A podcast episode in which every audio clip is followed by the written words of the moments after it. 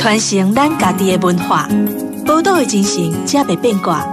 Amos 邀请你同齐创作咱的宝岛新故乡。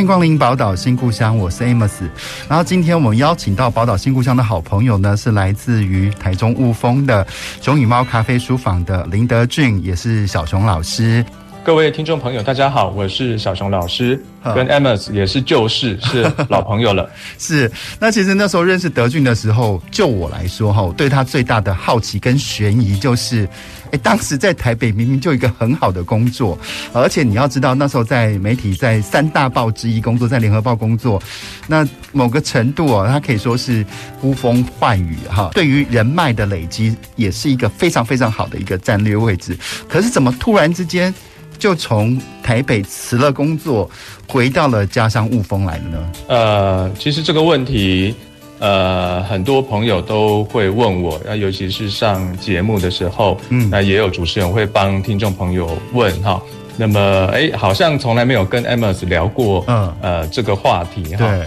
那么，我想，二零一四年的时候，那时候。我还在台北的联合报总部任职嘛，那我的工作是副刊组的编辑，嗯、有主编呃一个版面，然后也承接一些文学的专案活动，例如台积电青年学生文学奖哈，呃，那当然就是一个作家能够在文学副刊工作，那个是呃很多人梦寐以求的事情哈。那那我在联合报服务那时候也将近十年了。啊，其实是有一个很奇妙的机缘啦，嗯，呃，就我是一个不孝子哈，这就是工作狂，那大概半年回老家台中雾峰一次哈，是，那有一次就在跟妈妈闲聊的时候，那我想说啊，妈妈你已经差不多七十岁了哈，那么你要不要就是我妈是开理发店哈，那她其实准备要退休了，那我就说那你就退而不休吧，你很喜欢做烘焙啊，那你就开一家小店，然后不用有营生的压力。啊，那就来做你喜欢的事情，嗯，开启你的第二人生、第三人生，哈。那我妈妈就说：“好啊，但是你要回来帮我啊。”啊，那我也不知道哪一根筋不对，竟然顿了三秒，就说：“好啊，那我就回来啊。”啊，哎，就是讲完发现，哎，不对啊，我为什么会讲出这样的话呢？妈妈的诡计，哎哎，所以我就真的就，既然这个话讲出来了，哈，那。呃，我就一周内就跟报社提辞呈哈，那确实令很多同事压抑啦哈，因为呃，虽然现在媒体不好经营，但是我是属于报社的中间代哈，中间分子，其实还没有到要被撵走的那种阶段哈。哎，那么那我是主动的超提早退休哈，所以其实严格讲起来是。一种超自然力量在推动我的阶段的人生哈，嗯。啊，从二零一四年到现在，好像回台中雾峰啊这个老家啊来做所谓的乡土教育啊，或是什么美其名文艺复兴，在地文艺复兴也已经七年了哈，嗯，那么感觉好像没有做出什么，但好像又又多少做了一点什么，嗯。其实做了很多很多的事情，因为我看从德俊从回到雾峰之后啊，就是从那个打造阿昭雾文学节啦，又跟当地的社大做一些合作，其实无形中在雾峰做了很多很多的事情哦。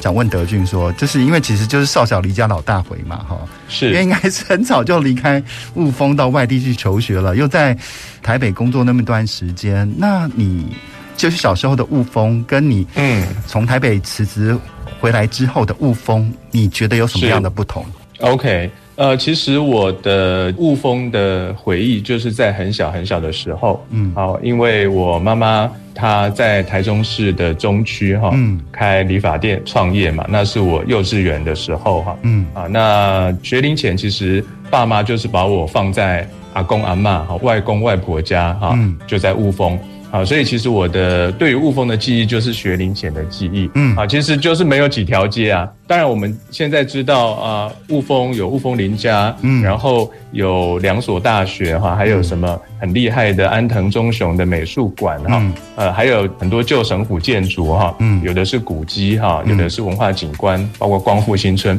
那这个都是我后来回乡才陆续去探访、踏查、整理、叙说，甚至带领一些走读活动。的场域哈，可是，在我的这个很小的时候，对于雾峰老家的记忆哈，或阿公阿妈家的记忆，其实是人，嗯，是这个呃，我阿公他有一个竹寮哈，爹嘎寮哈，他其实是会做一些椅子的小家具，然后他还是一个跌打损伤的民俗疗法啊。那我只记得很多朋友哈，就是一开始不熟，但后来因为他们常来，都找我阿公来公被挂挂膏药了哈，所以就是。那时候其实还是很农村的感觉，在雾峰啊，跟现在一个新旧交成的状态其实是很不一样哈啊，所以其实我想就是说，如果我要回答别人或是回答自己，就是说我为什么要回到雾峰来做在地文艺复兴，还有所谓的乡土教育哈，其实我觉得是一个对于老家以及这个阿公阿嬷。的生活，我们在一起生活的记忆的一种可能潜意识有一些怀想，所以或许这个是一个根的所在吧，哈，所以就是也可以说是不太理性的，就是一个很抒情的理由。其实雾峰是我外婆家，哈，就是我从小除了台中市台中市的记忆之外，最大最大的对于。台湾的连结是就是来自于雾峰这个地方。那是其实雾峰它很有趣，就是它曾经是你看在日据时代，好，我们从比较有名的一些呃引领台中产生一些风华的这些文人，像那个呃林献堂，好像庄垂胜，都是在雾峰那个地方居住。嗯、但其实他在过了这个文学的年代，雾峰呢又成为一个呃，我记得有一阵子。就是新闻常会报道说，雾峰是全台湾空气最干净的地方。好，那之所以最干净的，就是因为雾峰大部分都是那种田野风光，不管种呃水田呐、或者就是有一阵子种烟叶哦，都是一个非常以农产为主的一个地方。哈，如果说我们回头去探索雾峰的这个身世的话，或雾峰的 DNA 的话，你会觉得雾峰是一个什么样的地方？呃，我想就是很多文史专家在谈雾峰，当然会从雾峰林家的历史谈起嘛，哈、嗯。那当然，雾峰林家呃有几位重要人物，他影响着整个台湾的近代史啊，这、嗯、社会经济或是这个国家的一个走向哈。是。那包括林文茶是武将嘛，哈、嗯。那那时候。他以算戴罪立功，哈，本来是被关押起来的一个囚犯，那后来被请到对岸，哈，平定太平天国，哈，所以他就从一介草莽，就是很快速的爬升到算是呃福建陆路及水路提督，啊，就相当于现在的海军司令兼陆军的司令，所以是一个非常高的官位，啊，那这个也相应的就影响到。目前全台湾你唯一可以找到清代的官宅，嗯、那只剩下我们雾峰林家的宫保地，这个是清代的官宅哈。好，所以这个是雾峰林家的武将。那后来在日治时期，一位文人崛起，叫林献堂哈。嗯、那林献堂他是就是所谓的中台湾的古典文学的滥觞哈，立社的一个重要的一个。领导人啊，那么他也是所谓的议会之父，台湾第一公民啊。那么呃，那这两位雾峰林家的人物，当然就引领着整个全台湾的命运啊。那么那这个是很多文史专家去谈的哈。嗯。那在我的雾峰印象里，那除了这个文史的脉络之外，那我会觉得其实它是很家常的，嗯，就是一个田园景致围绕的文化小城哈，嗯，啊，文化小城就是呃，它确实很文化，因为别的农业城镇。没有雾峰林家的古宅群，是也没有这么多省府的建筑哈。嗯，因为呃，我们知道在国民政府迁台的那个呃时间点哈，台湾就变成有两个中央，嗯，有原来就在台北的台湾省政府，对，那么国民政府这个大中央又也是到台北，所以就有两个中央在台北。啊，甚至他们办公处所可能是在一大栋里面的呃楼上楼下哈。嗯、那时候还有两岸的台海危机哈，嗯，所以呃，你把两个中央都放在台北，其实很危险，所以就有一个紧急书签的计划，嗯啊，就是把中央机构哈，我们就是要把省。省府哈，快速的往中南部的迁移啊，它是有一个战略的考量，所以那时候啊，在雾峰以南的这个南投哈啊草屯就被选为当时的省府的一个新市镇啊，那么在这个也牵动了。整个我们台中雾峰现在是省议会所在，那以及更南的这个南投草屯是当时的省政府所在嘛，嗯，好，所以那这这么多的呃省府的要员啊，其实我觉得带来的是除了说一些行政资源之外，主要的是这些人，嗯。啊，那包括还有故宫啊，因为那时候故宫迁台哈，其实是先到台中糖厂暂存，对，然后。在我们这个雾峰的吉峰啊这个地方啊，其实有建了一个北沟啊。以前吉峰是叫北沟，那这个北沟故宫也是台湾的第一个故宫，所以它有这样的一个文化背景，让这个农业城镇显得跟其他的台湾的农业城镇很不一样。所以我会形容它是一个小城，可是又很文化。但是其实依然是田园景致围绕，所以是一个很家常，但是人文肌理又很深厚的地方。嗯，除了我们刚才讲的那个北沟故宫啦，除了这些日据时代的这个文人的关系之外，其实它现在慢慢又长出了。不同东西，像安藤忠雄的美术馆，然后或者说像现在的光复新村，也变成了很多人去寻访往日时光的一个很重要的据点啊。接下来我比较想要谈的就是，当你从台北回到了雾峰之后，因为一开始是答应妈妈说请妈妈开一个小店嘛，哈，是，但最后怎么会变成了咖啡书房呢？OK，好。那这个是很关键的问题哈，那就是回来才发现被妈妈骗了，对不对？好，那后来发现其实老人家也很难，就是真的去好好的开一家店。如果他真的好好的开一家店，其实创业其实是很不容易。即便是一开始抱着做休闲的心态，其实最后会变得很不休闲哈。啊，所以后来我就发现，就是呃，我们家族就有一个亲戚他。啊，能够便宜租用一个小空间嘛？嗯，啊，也就是现在的熊与猫咖啡书房的所在地。嗯，啊，所以呃，我可以用比较低的成本去做实验。嗯、那我想说，我在台北这样十年磨一剑，那回来哈，做文化相关的行业哈，嗯，那么一定是不会饿死吧？嗯，啊，那那可以做什么呢？啊，那我以前做的是这个文化媒体哈，是编辑的工作哈，嗯，那么跟书还蛮有关系的，那不如就开一家书店吧。而且呃，在七年前的时候，独立书店的风潮算是刚兴起没几年，是啊，所以我就是也是一个投机取巧啦。我知道开独立书店，然后打着这个漂亮的旗帜哈，上面写着在地文艺复兴和友善社区，嗯啊，这样的一个。土地行动哈，那么呃，应该就是可以很快的聚集各方的目光。嗯、那果然，其实宣传效果非常的好、嗯、啊。那再加上呃，台北的这个文人圈的朋友哈，嗯、很有趣哦。就是我想说，我离开了媒体岗位，应该没有人理我了吧？结果哈，开店前两年哈，呃，那些熟与不熟的朋友都前仆后继跑来店里看我。我想可能是。怕我饿死还是怎么样哈？嗯、或者是说，哎，很好奇，那你所谓的回乡去推展文化，到底是在推展什么？是推真的还是推假的哈？嗯、啊，所以呃，其实一开始我觉得我得到了蛮多媒体的关注，以及一些文化圈朋友的支持哈。但是我必须说，现实面是。这方面叫做雷声大雨点小，你不会因为你的店变得有名，你就有蛮稳定的收入，甚至会持续成长的收入哈。是啊，所以我们就因地制宜，我觉得啊，就是一个实验的心态嘛，因为我们实验成本比较低啊，租金低哈。那当然这个地点不是在台中都会区的市中心，所以呃，其实如果真的是会去书店买书或参加文化活动的人口。他到雾峰来，其实是要特别来。那如果是在比较城区的，就是那是他可能去吃个饭、逛个百货、看个电影，顺便可以去的一个地方啊。所以其实要把书店开在什么地方，其实开在城区是比较合理的啊。对啊，但是我们知道几年过后，那些一开始的台中独立书店名店，现在都已经不在。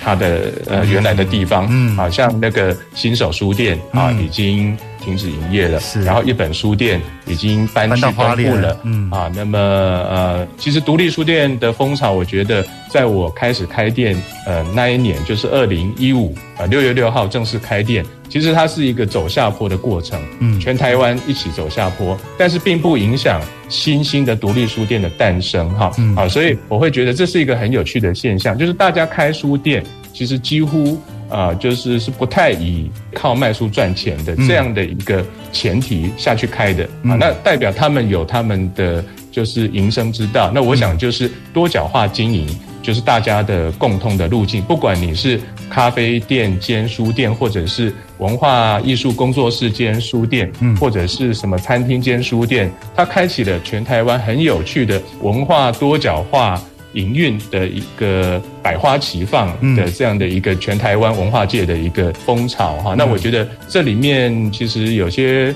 单位哈，有些店家，譬如说我们熊与猫咖啡书房。确实，我们不靠卖书赚钱啊。虽然有在卖书，那、嗯、有在卖咖啡，其实也不是靠卖咖啡赚钱。嗯，我们是透过很多呃文化专案的努力，然后当然在过程中，我们至少自给自足，然后取得呃一定的营收利润，然后同时又可以推展自己的地方的置业啊，是用这样的模式走到今天。是是是，没错，就是熊与猫其他的这个文化影响力，其实已经不止在雾峰啊，那甚至整个台中啊，甚至台中市区里面有很多的活动，都也可以看见熊与猫他们的影响力所在啊。是，那我们稍微休息一下，稍后再回到我们节目当中，继续来跟德俊来聊聊。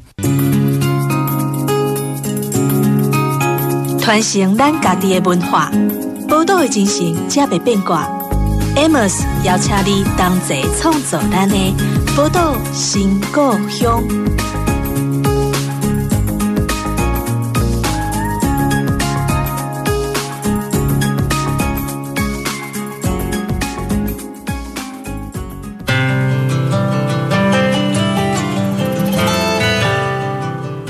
欢迎回到《宝岛新故乡》的节目当中，我是 Amos。今天我们邀请到的朋友呢，是来自于台中雾峰的林德俊小熊老师，好，来跟我们聊聊怎么样从一个大报社的那个呼风唤雨的编辑，然后突然就回到回到家乡当中去成立一个熊与猫咖啡书房这样的一个地方啊，怎么样在呃雾峰呃这个地方来跟在地的人去交手啊？因为其实熊与猫咖啡书房是一个很不安分的书房。我必须这么说，因为做了太多太多的事情啊，就是从不管是跟文史相关，或者是跟社区相关哦。其实我在一份简报当中也看到德俊说，要怎么样去跟在地合作哈，因为这也是其实很多返乡青年或者是在从事地方创生的朋友最难突破跟渗透的一个关卡。因为如果说你就是自外于这些社区，自外于这些在乡邻里的朋友们的话，其实你很难成事。但是在这个邻里上，他们有很多不同的思考、不同的利益。那怎么样去开启你去跟这些在地合作呢？用什么样的方式？我想就是任何一个青年或像我这样的壮年哈，嗯，要回到常年哈。没有待在那里的所谓的老家哈，嗯，那所谓的家乡或者家园哈，那么想要做一点事情啊，那么想要贡献自己，也许在大都会打拼多年所累积的呃实力啊，那么要带来老家的一个所谓的正向的改变哈，那么都会面临到就是第一，你跟自己的老家不熟嘛，嗯，啊，那么啊，那想要做事情。靠自己单打独斗，应该不可能很难太大的成绩哈，所以一定要展开在地的合作哈。嗯啊，所以我发现其实我开这家店哈，就算他没有在赚钱，其实他每天也都在成长啊。因为一家对任何人开放的店哈，那么他是其实走进来的会是很多在地。各式各样的人，嗯，啊，那么其实什么店就吸引什么样的人哈，所以其实走进来的会有很多的地方的意见领袖，嗯，譬如说文史团体的领导人，啊，或是社区的领导人，啊，他们会好奇说，那哎，这家店打着一个很耸动的旗帜 哈，推动在地文艺复兴和友善土地的社区行动，哎，那跟我们社区有什么关系？那跟我常年经营的文史啊，不管是文史的导览或者是文资的。保护哈。嗯，那么到底有什么关系？而且这个看起来是呃一个台北来的外来分子哈，他是要跟我们分一杯羹来抢生意资源吗？好，那所以其实，在跟这些在地的资源哈，包括人哈，做互动连接的过程中，其实我很清楚的意识到，其实在地已经有常年的努力，但是也一定是遇到了某些瓶颈，才会让一些目标好像。一直推不动哈，嗯，那我知道我不是来这边跟大家抢资源的，我必须导入本来没有进来雾峰的资源，是，是。啊，那当然就是我们这种呃文化工作者，那我们就必须去呃申请各式各样的呃公部门或者是企业的补助哈，或者是奖助，嗯，那我就呃这个资源好不容易拿到了，不管一开始是只有少少的五万十万啊，还是到后来可以。我们有时候一个专案就是五十万甚至更多哈，那么呃，那我们资源进来了，其实就是要分享。好，所以其实我们是带着资源去跟不同的社区或不同的这个文化团体来谈合作。好，那当然人家很欢迎你带着资源，所以我觉得扮演圣诞老人啊是是很重要的。但是我我怎么会是圣诞老人呢？啊，我其实是叫做打肿脸充胖子 啊。所以其实我们前几年真的很辛苦，就是我们店已经没有赚到什么钱，但是我呃如果申请到任何的补助奖助哈，其实还是要。撒出去嘛，嗯啊，那么这撒出去其实会有成果了，啊，有各式各样的成果，不管是在生态的教育还是文化的教育，啊，我发现其实呃用归纳法发现自己在做的是一个比较扎根的乡土教育，不管那个主题是文化还是生态还是农业哈，我们就是顺应着这个地方的条件跟需求。只要你有心要去做些什么，我们的态度是对的，好，我们就是希望这个地方变得更好。那当然，人跟人之间，哈，既有的团体势力之间也会，他们可能有他们的纠葛嘛。我觉得这可能跟我作为一个编辑的身份是有关的。啊，我们过去当编辑其实是必须要去擅长跟陌生的对象来开启新的一段关系，我们可能要去。挖新的作家等等，或者是要去跟什么大企业去拐骗人家哈，把钱投在一些文学的专案的工作哈。那或许呃是我在台北文人圈的一些常年的工作资历，是帮助到我回来。其实我在编辑地方的资源，嗯啊，那么呃呃如何炒一盘菜，让大家哈其实都。各取所需，各有所得啊。那这一盘菜，它可能是一个系列活动啊，或者是它是可能一个展览等等哈，或是一系列的教育的课程哈。嗯，那么基本上就是把我以前会的，完全的应用在有一个明确的地理范围的一个战区哈，就工作的置业工作的战区啊。其实那个地理范围是很明确啊，但是。呃，你要用上的各种武器哈，啊，是非常的多元啊，而且是在这过程中会慢慢的发现，那其实呃，我过去面对的还是比较传统的这个窄小的文人圈，但是现在呃，要面对一些社区的阿公阿妈等等，其实那个是很不一样的，对我来讲是一个很有趣的一个经历，一个过程。是，是没错，不过我们也都知道，就是作家呢，其实每个人性格都很特别。好，所以跟他们相处也都不是那么容易。所以在我我相信跟作家应对的过程当中呢，也开始训练你知道人不是那么容易的简单的一件事情哈。是。那可是那回到了开了这个独立书店熊与猫之后呢，除了学习当圣诞老人之外，但你也透过这个熊与猫这个基地呢，做了很多很多不同的事情嘛，像。啊，造物文学节啦，像这个生活在他方的行动读书会啊，你要不跟我聊一聊，说你接下来在利用熊与猫这个地方回到雾峰之后，你带做了哪些事情？好，那我我想就是说到阿昭文学节那时候，就是我们也把 Amos 啊主持人设计进来哈啊，就是我记得那时候 Amos 是来书房哈跟我讨论一个什么事情，好像是台中文学季的工作哈，但是那时候同时就有台中市立图书馆的这个馆长以及他的伙伴们来访哈，那就哎我们书店就是很有趣啊，就是。会把本来不认识的人很自然而然的就凑在一块。嗯，那、啊、聊着聊着呢，就会资源互通有无哈。嗯，那时候我们聊到阿昭文学节，那到底这个我们文宣哈，好像还欠缺一些资源。结果聊着聊着，那个 Amos 竟然就脱口而出哈，说：“哎，那这个就让我们的公司来赞助好了。”哇，好，那我想这个就是一个非常经典的案例哈。那有了这一次的。呃，信心的强化以后，我就循这种模式哈，也去拐骗了很多 呃，像 Amos 这样的人哈啊，各种有利人士哈啊，所以我觉得就是说，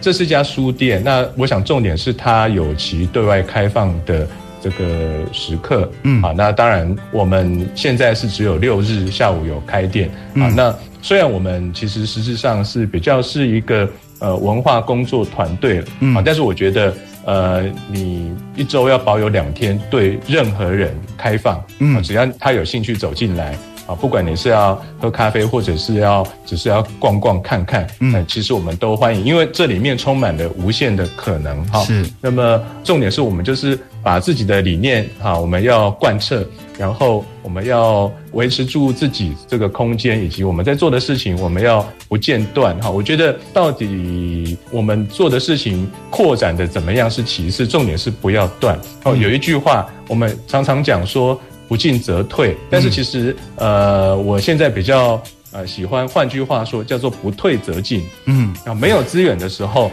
你还是不要退。对，好，其实是。你就保有未来继续走下去的机会，是啊，所以呃，有时候事情不必一定要做得很大，我会觉得呃，你的理念啊，就是你的初衷，不管是七年前、十年前还是十五年前啊，那么理念应该是不会变的，但是做法可以不断的呃，随着各种呃现实的状况去调整脚步哈。嗯，那我们一开始做的事情，当然就是以文史的经营为主哈，因为我发现。呃，有一句话给没有提醒嘛，哈，就是在地人哈，对于自己的这个一个所在的农业城镇，它有这么光荣的文化的历史资产哈，其实很多人是第一是不知道，第二是知道也不在意，嗯，好，所以我会觉得，其实我一开始要做的是说服在地人，嗯，那我们自己要对于自己脚下所踩的土地哈，我们这里有很棒的。这个农产品，嗯。啊，那么有这个吴宝春啊，当年去赢得呃世界面包大赛冠军用的这个秘密武器食材哈，就是我们铜陵的这个荔枝干嘛，我们山上铜陵的荔枝干，是。那我们的清酒也拿过很多次世界冠军，那我们一泉香米哈，在雾峰。呃，农事所哈，它所开发出来的这个品种，而且雾峰是义泉香米的最大的种植面积，是。这些丰富的物产，其实是它是台中之光，嗯，甚至是台湾之光，嗯，那可是在地人哈，其实却很多人是要么不知道，或是知道了没感受，嗯啊，那或者是你跟他提了，他还说这个没有未来了哈，那个你们做这些文史的推广。很好了哈，但是我们雾峰就是一个边缘的城镇，是啊，那么这里其实再怎么做都有限，好，所以我会发现，其实帮在地人建立自信，嗯，是最重要的一环，没错。那接下来就是我们已经做了七年了嘛，那这七年的一个变化，其实我会发现，在地真的有慢慢的变好。那其实我们雾峰是属于台中市的所谓的屯区，对啊，那台中市的屯区有这个大理、太平。雾峰嘛，以及乌日哈，那么其实我们可以把它整个当成一个台中城南的文化区带来看啊。嗯嗯、那雾峰的发展也不能自外于整个屯区的发展。事实上，很多人到台中来做文史的走读，其实第一选择经常是到台中市的旧城。嗯啊，那我会想说，我们雾峰的一些文史景点，其实跟旧城的一些文史景点。本来就有一些历史对期待的渊源，嗯，哎，所以其实这几年我在经营的路径，反而是如何把城区跟城南，比如说雾峰这样的文化区带，把它整合串联起来。我想这个是比较务实的做法。嗯，没错。虽然我是半个雾峰人啊，可是德俊在跟我介绍很多雾峰的产业的时候啊，我都想啊，原来有那么多好东西啊。其实我们不知道，像像这个雾峰农会，他们有一个浊酒，是不是？有是有个一个甜酒这样子。然后就他，我记得是德俊哥就跟我讲说，哎，李白写的一壶浊酒喜相逢，指的就是这瓶酒。哦，我一下就觉得哇，原来李白喝的酒就长这个样子啊，就觉得突然有趣了起来。呃，除了这些之外，我觉得德俊这几年在铜陵也花很多力气啊。那其实我必须说，我阿妈在铜陵以前有一座山，然后我小时候都是坐在那个龙眼树上面，就直接现把那个龙眼去把它吃吃龙眼，过这样惬意的生活。所以我对这个铜陵这个地方也也还有蛮多的感情哈。那不过我们稍微休息一下，稍后再回到我们节目当中来，请德俊跟我们聊聊铜陵做的这些事情。传承咱家己的文化，宝岛的精神才袂变卦。Amos 邀请你同齐创造咱的宝岛新故乡。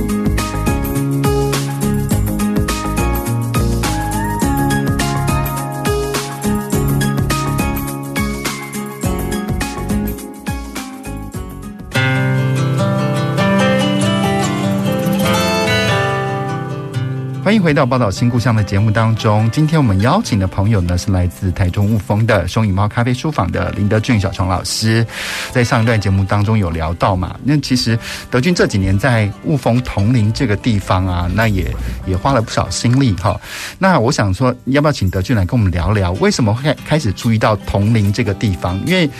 对于雾峰来说，同林是山里，好，你知道那时候是我小舅礼拜六日带我说要去爬山的，会去爬的地方，所以它跟雾峰相较，跟雾峰的市区相较，它又是一个相对偏远的地方。那你当初怎么会注意到这样的一个地方呢？好，那因为当初回到雾峰老家哈。那在做资源盘点的时候，嗯，那我发现雾峰其实是有三个主题可以做，嗯，啊，除了一般外界比较熟知的文史或文化之外，嗯，那么再来就是农业，对，啊，因为有很多呃省府的这个农业机构当年就设在这边，是。啊，现在即便是改换这个管辖的单位变成中央，那基本上。他们还是维持原来的性质哈，嗯，那么那这里本来就是农村嘛，嗯，那加上雾峰林家当年他在雾峰经营的时候，其实也有这个现代化农村的实验，譬如说现在的光复新村啊，光复新村其实在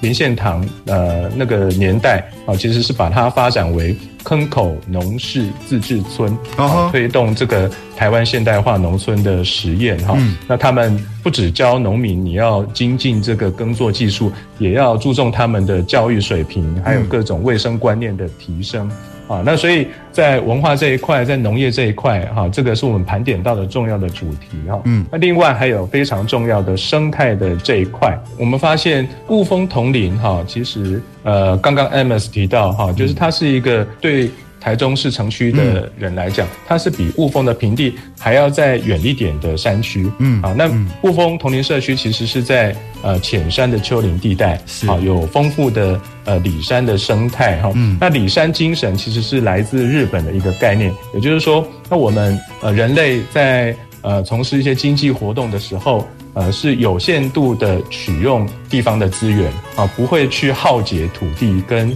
水源啊，那么这样才可以永续，才可以长长久久。这有点像是原住民打猎了，他不会一次猎光所有，是啊，它是有限度的取用。其实像铜陵这样的地方哈，现在也很多平地的人哈。他们就是去山上，他们想要住在一个好山好水的地方，嗯哼啊，那么甚至他可能想要种一大片树，就是经济价值很高的树，嗯啊，那么啊，那就是涉及到对山上的开发，包括它种树可能会高度的使用农药，啊，那就是。会破坏当地的水资源啊，因为那个农药会污染土地跟水源。外地人上去盖别墅啊来进驻，其实那个开发的过程也可能会影响当地的生态哈。嗯，所以我会慢慢觉得，哎，其实呃，桐林这样的一个呃山村，而且是生态田园的山村哈，嗯，那么有很很宝贵的资源，嗯啊，可是似乎它有一些危机在，嗯，啊，那我就想说，那我能不能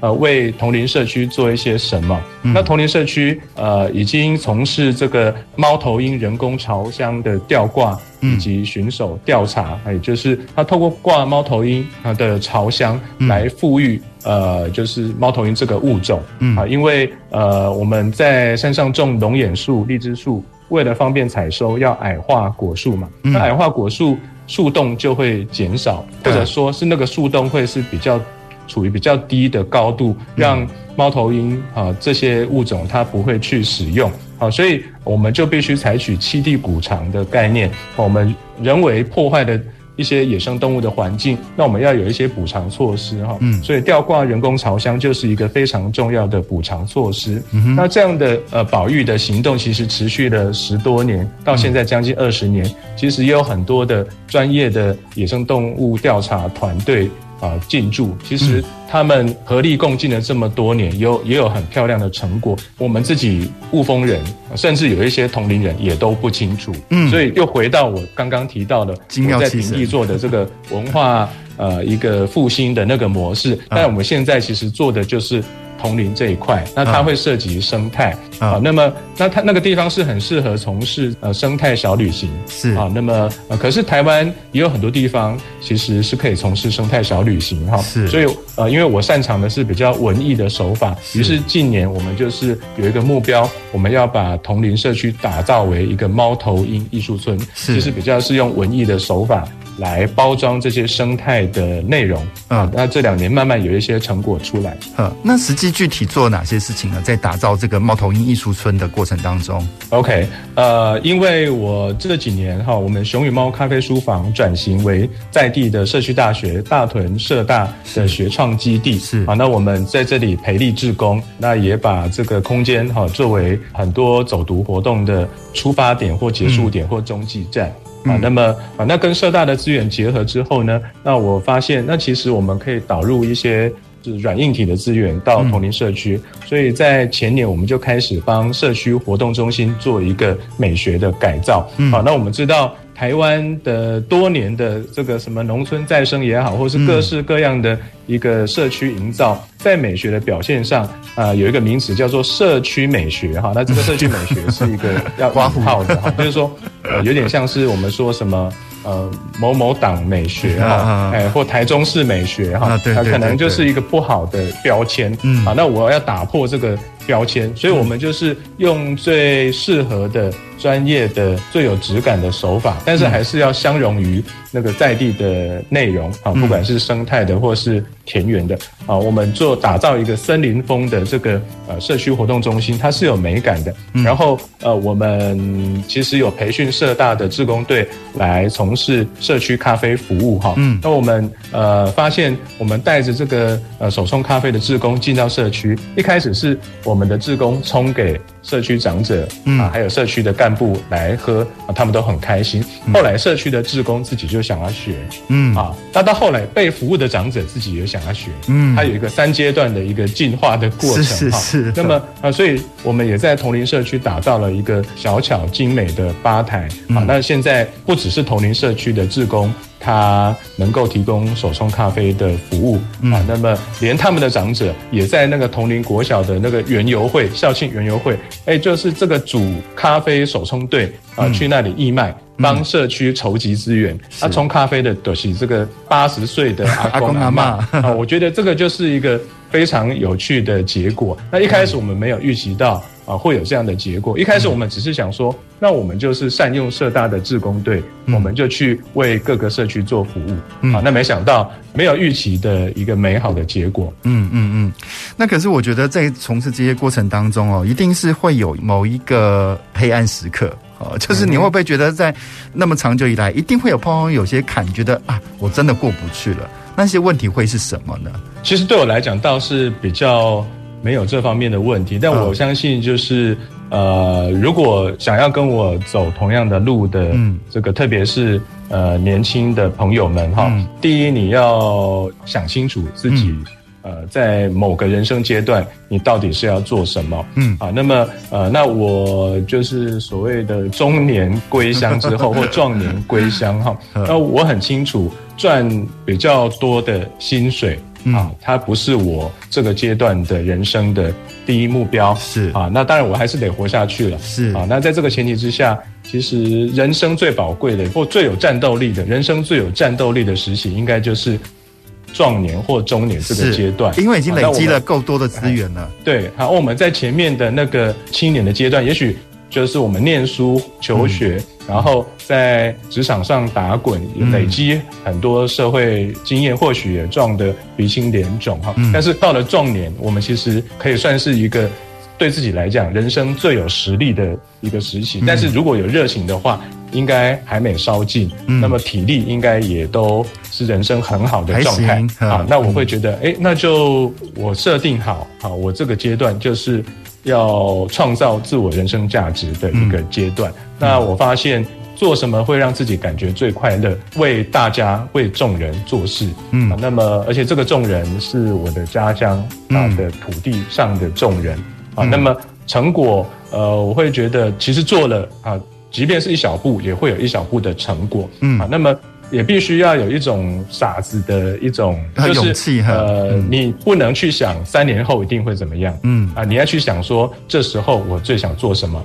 嗯、啊，所以其实我觉得这跟一个一个人的性格也有关系吧，嗯。啊，就是或或是说我们因为太想做什么了，而会去忽略到他可能的不好的结果，嗯啊，因为你不管你设什么目标，那么呃，也许对于自己的呃行动能力。呃，这个执行手法其实都蛮有信心的，嗯，可是他毕竟必须要时间去验证嘛，是，好，那么他永远可能失败，好，所以其实你必须要随时准备失败，而且要能够去接受失败，啊，所以我会觉得，呃，就是如果是青年朋友想要回乡，或是到一个非市中心的一个城镇去做。呃，地方创生、好社区营造等等，嗯、那么就是先要问自己这个人生阶段想要做什么。那一旦决定好了，那么你就至少花个三年五年去自我验证吧。嗯，不要那么快的遇到一些阻碍就觉得，哎，那是不是没有未来？我觉得，呃，人生虽然不长，哈，但是。用三年五年去做实验，即便是失败，它还是未来一个很好的养分。是是是，没错。因为其实，呃，在国外他们都会有一个，就是大学毕业都会有一个呃壮游的习惯，是就是会休息一段时间，不正式去求职，但是就是把自己放逐到欧洲大陆去，或或世界的各个天涯海角去，去体验不同的人生。等到去体验完人生之后，再回来，再投入他真正想做的事情。其实我觉得，呃，在台湾哦，就是呃，也有很。多人会到国外去打工度假，那你与其去澳洲切猪肉，那为什么不试着在自己家乡，呃，或者说台湾的任何一个角落来试着也发生一些有趣的事情啊？可是我其实也慢慢观察到，现在呃，在此时此刻留在家乡或是返乡年轻人，他们跟之前样态也有一些不太一样了。这几年带着态度跟想法，呃，回家乡的年轻人越来越多。好，那也非常谢谢小熊跟我们分享他这些呃回到家乡的这些经验。我们也希望说，越来越多的年轻人，甚至不见得是回到自己的家乡，但是可以在台湾的任何角落去发展属于你自己的职业，我都觉得是很棒。那今天我们就谢谢小熊老师喽，谢谢小熊老师来到我们的节目当中。谢谢，谢谢，谢谢。好，我们下个礼拜同一时间空中再见喽，拜拜，拜拜。本节目由文化部影视及流行音乐产业局补助直播。